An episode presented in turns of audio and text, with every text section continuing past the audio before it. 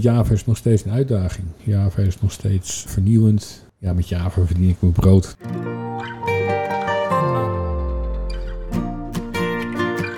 Welkom bij onze podcast, Expeditie Application Services. In deze podcast gaan we op reis langs onze 28 clusters. We ontmoeten gepassioneerde experts en praten over hun succesverhalen, uitdagingen, trends en toekomstvisies. Mijn naam is Eva Helwig en ga lekker zitten, relax en geniet van deze reis.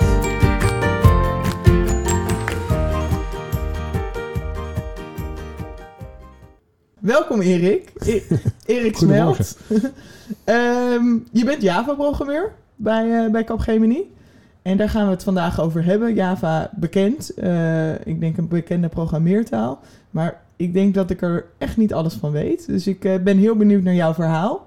Alleen voordat we beginnen wil ik je een aantal dilemma's voorleggen. Lezen of schrijven? Schrijven. En waarom kies je voor schrijven? Omdat je dan je eigen verhaal kwijt kan. Wat is jouw verhaal? Mijn verhaal op dit ogenblik is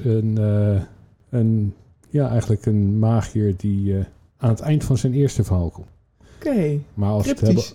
Ja, een beetje cryptisch, maar het is boek 4. Dus dan wordt het al wat lastiger om even het verhaal samen te vatten. Oh ja, dus we moeten die maar gewoon lezen. Dat is één optie, okay. Ja. Lego bouwen of software bouwen? Ai, dat is een veel moeilijker. Ik heb op dit ogenblik goede collega's. Dus software bouwen voor mijn werk. Ik heb ook 2 kinderen en met hun Lego bouwen. En als ik moet kiezen tussen collega's en kinderen, ja, dan sorry. Duidelijk. Ja, wat is het laatste wat je met Lego gebouwd hebt met je kinderen? Met de kinderen het speciale kasteel dat Lego heeft uitgebracht voor zijn jubileum. Oeh, ik heb geen idee wat het dan... Wat is het speciale kasteel? In 1978 zo'n beetje kwam Lego uit met het gele kasteel. En vorig jaar hebben ze daar een groter, nieuwer, grijzer model van teruggebracht. Met allerlei elementen van alle kastelen sindsdien. Oké. Dus dat, ja... Toch een beetje een bijzonder momentje. Ja, leuk. COBOL of Java? Oh, Java. Oeh, heel snel. Ja, ik heb een paar jaar COBOL geprogrammeerd. Mm-hmm. Het is niet de meest dynamische taal. En ik denk dat het allerleukste was dat we bouwden de software op een lokale PC. Maar de hele compilatieslag vond plaats op een mainframe grofweg 250 kilometer verderop. Dus dat was echt indienen en... een plan voor maken en dan wachten totdat hij eindelijk eens klaar was. Dan kreeg je de resultaten die je ergens kon ophouden. Dus de compilatieslag en de feedbackslag, dat was grofweg een half uur. Oh ja, dat is anders dan nu. Ja, het kan nog steeds lang duren. Als je complexere builds hebt, monorepo's die gewoon groot naar uit de voegen zijn gegroeid, waarbij je de hele build moet draaien, dan kan het nog steeds lang duren. Maar een beetje software wat een beetje netjes is opgezet. Dan zou je eigen resultaten toch al binnen een paar minuten moeten zien.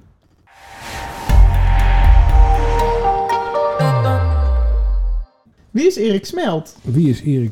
Erik Smelt is gebouwd in 1973, inmiddels 49 jaar oud. Getrouwd, 2 kinderen. Ik woon hier in de buurt van Leidse Rijn in Maarsen.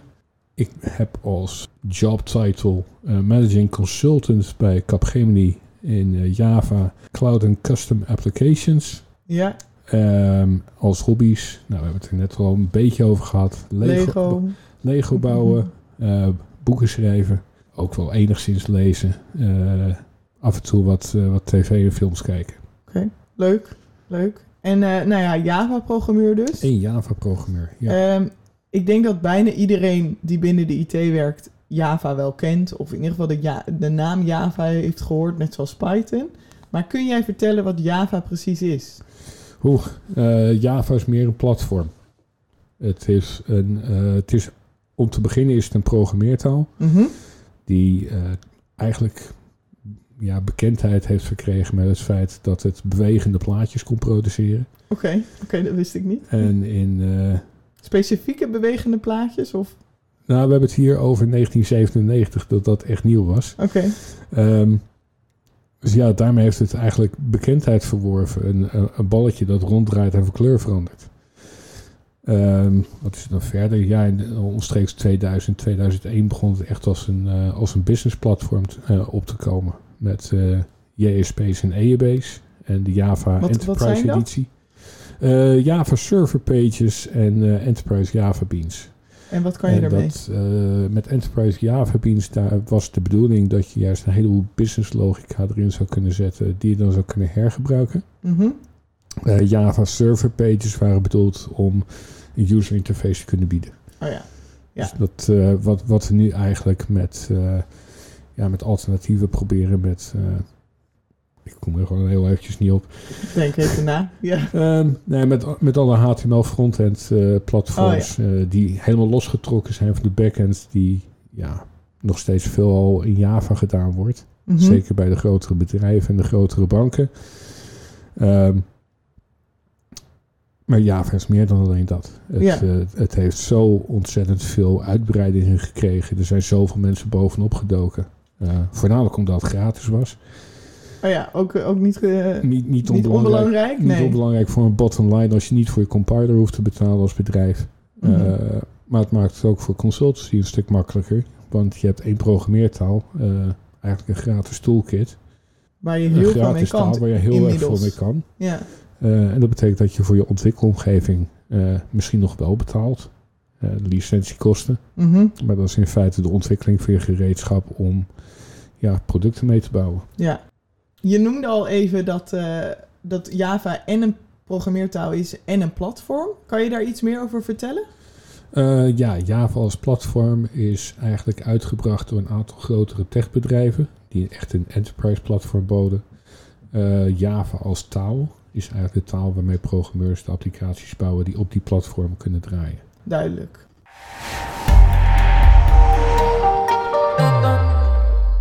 Wat is Java nu voor jou? Wat is Java nu? Java is nog steeds een uitdaging. Java is nog steeds vernieuwend. Ja, met Java verdien ik mijn brood. Dat klinkt heel erg oudbollig. Want we zitten nu op versie 20. Versie 20 is de laatste versie. Ja.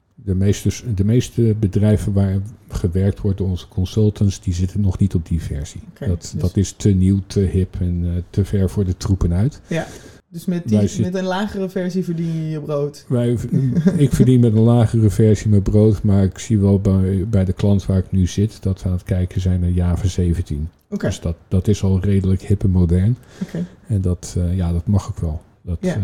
Het biedt mogelijkheden die voorheen gewoon niet aanwezig waren. Ja. En wat voor applicatie ben je nu mee betrokken? Wij bouwen nu een applicatie die eigenlijk een aantal hardwareplatformen aan elkaar koppelt. En het zijn grote machines. Grote in de machinerie. Ja, en hoe zet je Java dan in? Want hoe zie ik dat? Ik kan wel iets... Ja. Eigenlijk om de hele logica aan elkaar te koppelen. Om de machines elkaar niet direct te laten zien. Dus eigenlijk misschien te technisch, maar door een aantal abstractielagen te introduceren, waardoor de software eigenlijk niet direct weet heeft van de hardware en de hardware geen weet heeft van elkaar. Oké, ja. En de hardware zijn de machines. De software is de koppeling tussen die machines. En dat is in Java. Ja. En waarom is het belangrijk om die hardware niet direct elkaar te laten zien? Bijvoorbeeld, laten we het makkelijk maken. Twee machines. Als we twee machines direct aan elkaar koppelen, dan kennen de machines elkaar. Dat betekent ook dat... Is toch gezellig? Ja, het is heel gezellig, maar een machine heeft een functie. En als die functie door een andere machine zou worden ingevuld, of door een verbeterde versie van diezelfde machine, dan kan het zo zijn dat de machines opeens niet meer met elkaar kunnen praten. Het mensenleven, dat je ruzie hebt met elkaar. Als ik hier opeens vervangen word door een andere gesprekspartner, sta je ook opeens iets wat anders te kijken. Ja, precies. Oké, en Java zorgt dus, je noemde al verschillende lagen, maar Java zorgt in ieder geval dat ze wel iets met elkaar te maken hebben, maar niet een directe koppeling met elkaar hebben. Klopt. Oké. En wat maakt het zo leuk voor jou om dit te programmeren? Of om dit te doen, die twee machines uit elkaar houden?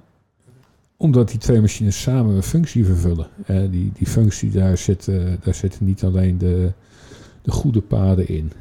Dit wil ik bereiken, maar er zitten natuurlijk ook een aantal foutpaden in. En de kunst is om dat eigenlijk soepel en vloeiend met elkaar samen te laten werken, zonder dat een eindgebruiker eigenlijk daar heel erg veel kennis van hoeft te hebben.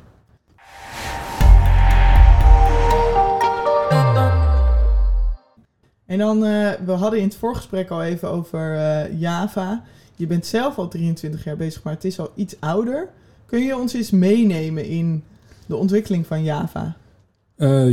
In 1995. Dus dat is nu 28 jaar terug. Ik was ietsjes ouder.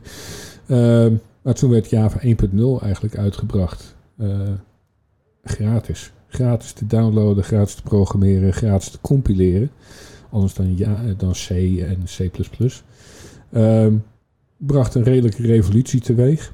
Mm-hmm. En toen ik in 1997 mijn eerste download deed, was het als non-programmeur zelfs een dingetje van, goh, hoe ga ik hiermee bouwen? En wat kan ik hiermee? Ja. En pas eigenlijk in 2000 heb ik zelf mijn eerste Java-cursus gedaan. Maar toen zaten we al op 1.2, denk ik. Okay. Het platform Java kwam eigenlijk omstreeks diezelfde tijd op. En het over de grotere techbedrijven die dus inderdaad hun enterprise service begonnen aan te bieden. Mm-hmm. En wist de IT-wereld toen al, dit blijven we terugzien de komende 30 jaar? Ik weet niet of het die indruk al achter had gelaten. Ik weet wel dat er een heleboel programmeurs waren die enthousiast waren over Java. Mm-hmm. Ik denk alleen dat het van het hele... De hele pakketten die grote bedrijven aanboden, de applicatieservers en de portalservers. Ik denk dat wat niet voorzien is dat we juist naar een veel meer versplinterd landschap gingen. Dus naar een cloud-architectuur waarbij eigenlijk de applicatie in plaats van veel groter juist veel kleiner werden. Ja, oké, dus nog niet direct een onuitwisbare indruk. Dat kwam waarschijnlijk wat later. Voor mij wel. Ja. Ik zag wel een aantal mogelijkheden met een taal die eigenlijk heel natuurlijk aanvoelt. Mm-hmm. Redelijk als taal ook nog steeds herkenbaar is. Waarbij een heleboel van de... Want jij hebt ook een taalachtergrond, toch? Ik heb Engelse taal en letterkunde gestudeerd. Precies, dus precies. Dat maakt het wel makkelijk. Ik kon de handboeken goed lezen en de instructies. Programmeren was voor mij nieuw toen ik in... 1997 eigenlijk via een uitzendbureau bij een bedrijf werd aangeboden, ga deze software testen. Mm-hmm.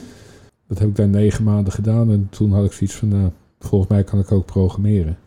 En toen eigenlijk de overstap gemaakt. In eerste instantie dus naar COBOL. Ja. In 2000 naar Java.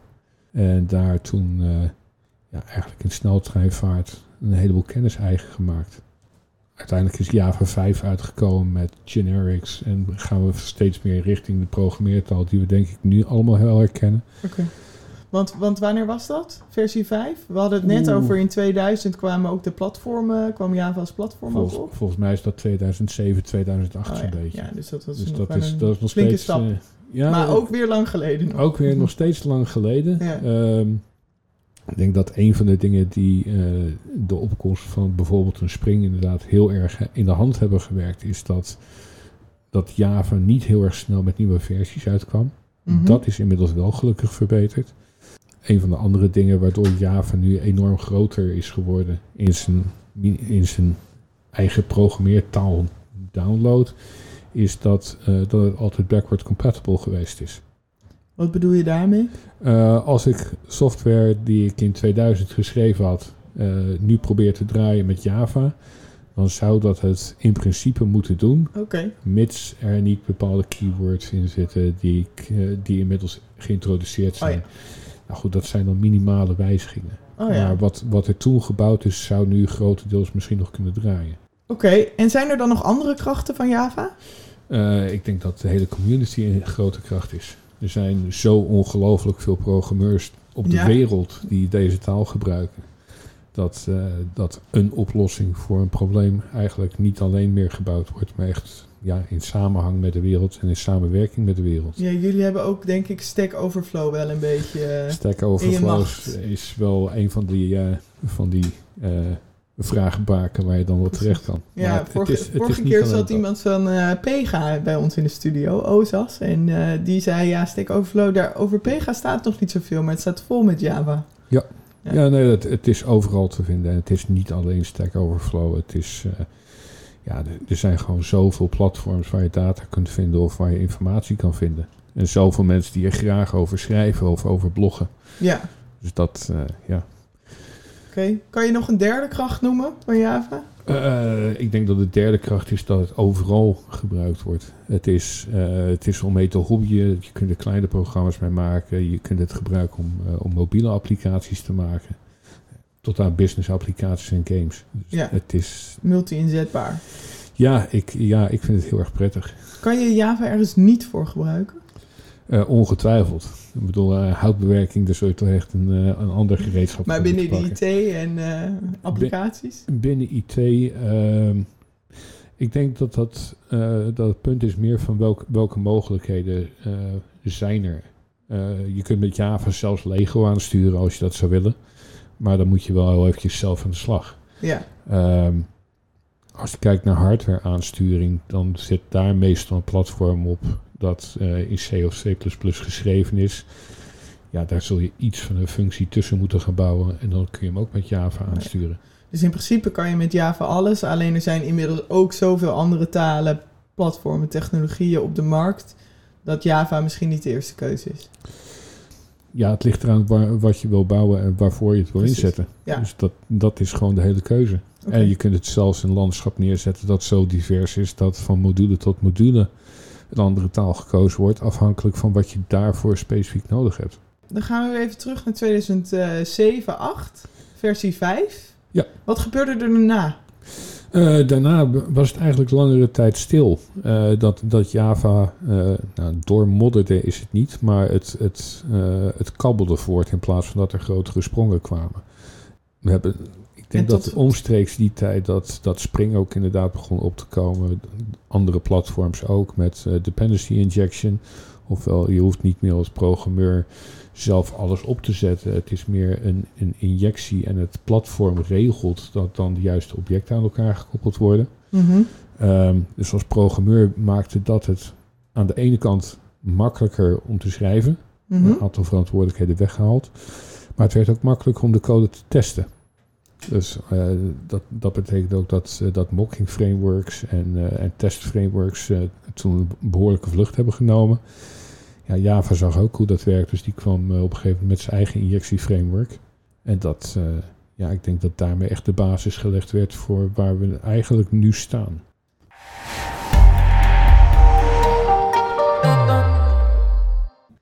Oké, dan weer een stapje. We waren in het heden. Wat is de toekomst van Java? Durf jij in je glazen bol te kijken? Nou, ik heb er niet één, maar ik zal in ieder geval een poging wagen. Ik denk dat Java toekomst heeft. In elk geval heeft de JVM toekomst. De JVM is eigenlijk de virtuele machine waarop alle software blijft draaien. Mm-hmm. Dat zorgt er ook voor dat het dus inderdaad niet uitmaakt waar je de code draait en dat het blijft werken. Er zijn andere talen geïntroduceerd die op diezelfde JVM bouwen. Kotlin, Quarkus. Quarkus heeft ook een eigen virtual machine, waardoor ze juist weer native kunnen gaan draaien. Dat geeft een grotere... Dit zijn heel veel moeilijke woorden. Wat is Quarkus dan? Quarkus wordt vaak omschreven als Java on steroids. Okay. Dus dat is echt een versie van Java die geoptimaliseerd is. Juist om op een andere manier gecompileerd te worden. Mm-hmm. Sneller dus. En sterker. Dus ook sneller, sterker en misschien zelfs eenvoudiger. Maar nog steeds, als je Java kent, zou je dat heel erg snel moeten kunnen eigen maken. Ja? Ja. Want je hebt eigenlijk dezelfde schermen voor je, dezelfde manier van denken om Java te programmeren? Of is de taal ook echt wel aan elkaar gelijk? Er zijn wel verschillen in de taal, maar die zijn relatief minimaal. Er zijn herkenbare modules. Een heleboel van de software modules die we gebruiken in Java, die zijn ook in Quarkus beschikbaar. Okay. En dan misschien subtiel anders, maar je kunt er wel voldoende aanknopingspunten vinden om op die manier verder te gaan. Wat is dan de reden dat je Quarkus wil gebruiken en niet Java? Ja, omdat ze sneller sterker zijn, maar waarom kan dat niet in Java? Ik denk dat het uiteindelijk wel zou kunnen in Java. Mits daarvoor de middelen ter beschikking worden gesteld. Quarkus is eigenlijk ook van, ik ga het op een andere manier compileren. Zodat ik het de code op een andere manier kan laten draaien. En dat vooral voor cloud applications...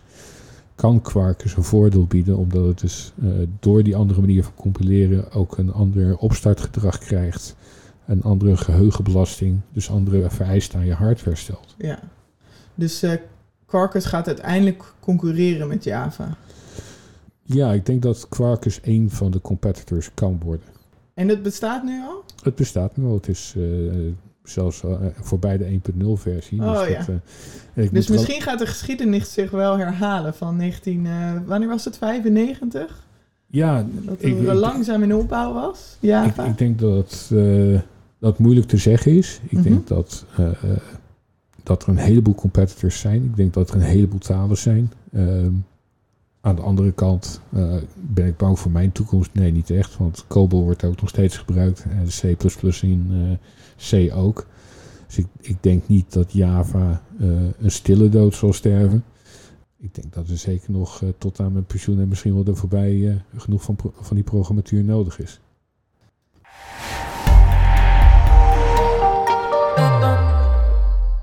Een van de toepassingen van Java is onder andere in embedded software.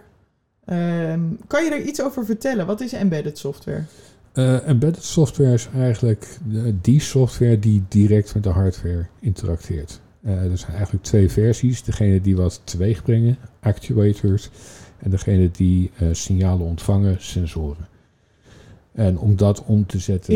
Je bedoelt dan de sensoren en de activators in de hardware, toch? Ja, in de hardware. Okay. Dus we hebben weer die twee machines, hebben dezelfde twee machines. De ene die ontvangt signalen vanuit de buitenwereld. En dat moet omgezet worden middels een taal. En daar zou je potentieel ook Java voor kunnen gebruiken. Mm-hmm. Dan gaat het inderdaad naar de software. En dan gaat het richting die andere machine. En die gaat dan van alles doen. Daar kan het dus inderdaad dingen gaan doen. Ah. Het kan zelfs iets simpels zijn als ik typ iets op een toetsenbord. En ergens anders gaat dus inderdaad een kleine robot bewegen of iets dergelijks. Ja, want dan is het... De ene machine is je toetsenbord. Die geeft input aan je programma op je computer. En je computer die activeert vervolgens weer de robot. Oké. En wat is... waar wordt het in het dagelijks leven... Zien we het overal om ons heen? Embedded software... Ja, ik denk het wel. Als je je auto rijdt, er zit een enorme laag aan embedded software in. Al die chips die inderdaad onder de motorkap draaien, waarmee je je display inderdaad ziet, waarmee je knipperlichten aanstuurt. Er zijn zo ongelooflijk veel toepassingen tegenwoordig. Dat raakt aan koelkasten, dat raakt aan magnetrons. Overal zitten die chips in tegenwoordig. Mm-hmm.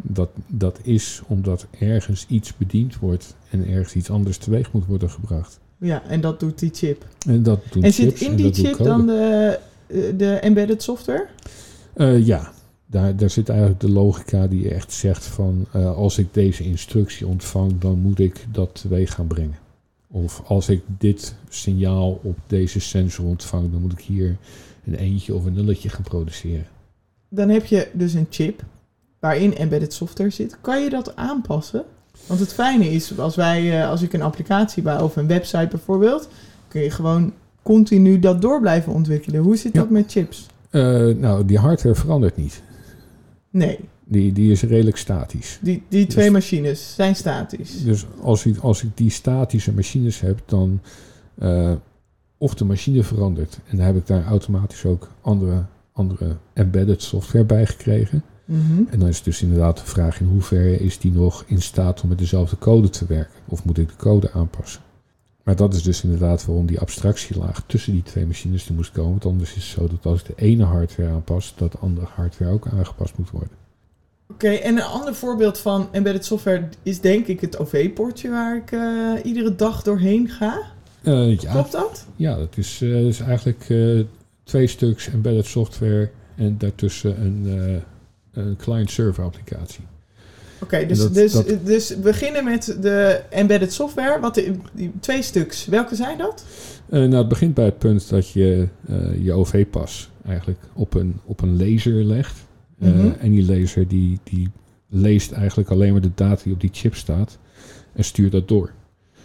En dat, daarachter begint dus inderdaad een client-server applicatie die gaat controleren van heb jij voldoende saldo, waar wil je nou eigenlijk naartoe en welke ID zit hierachter. Vervolgens wordt met die informatie een poortje aangestuurd. En de embedded software daarop, ja, die weet eigenlijk alleen maar doe poortje open, doe poortje dicht. Oh ja, oké. Okay. Dat is het. Dus in die pas zitten gewoon mijn data, heb ik überhaupt saldo, mag ik er doorheen, is mijn pas geldig? Ja. Die wordt doorgegeven aan zo'n tussenlaag. En die tussenlaag kunnen we dus voortdurend aanpassen. Dat is de abstractie waar je dus inderdaad veel meer flexibiliteit in hebt, ja. In plaats van dat alles in het poortje zelf zit. Want dan zien we straks dagelijks een monteur in zo'n poortje zitten die wat dingetjes moet aanpassen daar met zijn laptop. Ja, en dat betekent ook dat als er een keertje een foutje optreedt, dat alle poortjes overnieuw mogen, in plaats van dat er alleen een softwareuitrol noodzakelijk is. Oh ja. Dus daarom is het belangrijk om zoveel mogelijk in die tussenlaag qua controles, qua analyses te maken. Ja, klopt.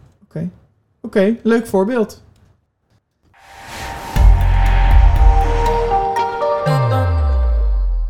Op het gebied van Java, wat is jouw ambitie? Of het hoeft niet eens op het gebied van Java te zijn, maar... het gebied van softwareontwikkeling, software engineering. Ik denk waar ik nu werk dat we deze applicatie echt tot een gigantisch succes gaan maken. En voor de rest, ja, ik zou inderdaad Quarkus willen leren kennen. Ik zou andere communicatiemiddelen tussen de verschillende platforms verder willen leren kennen.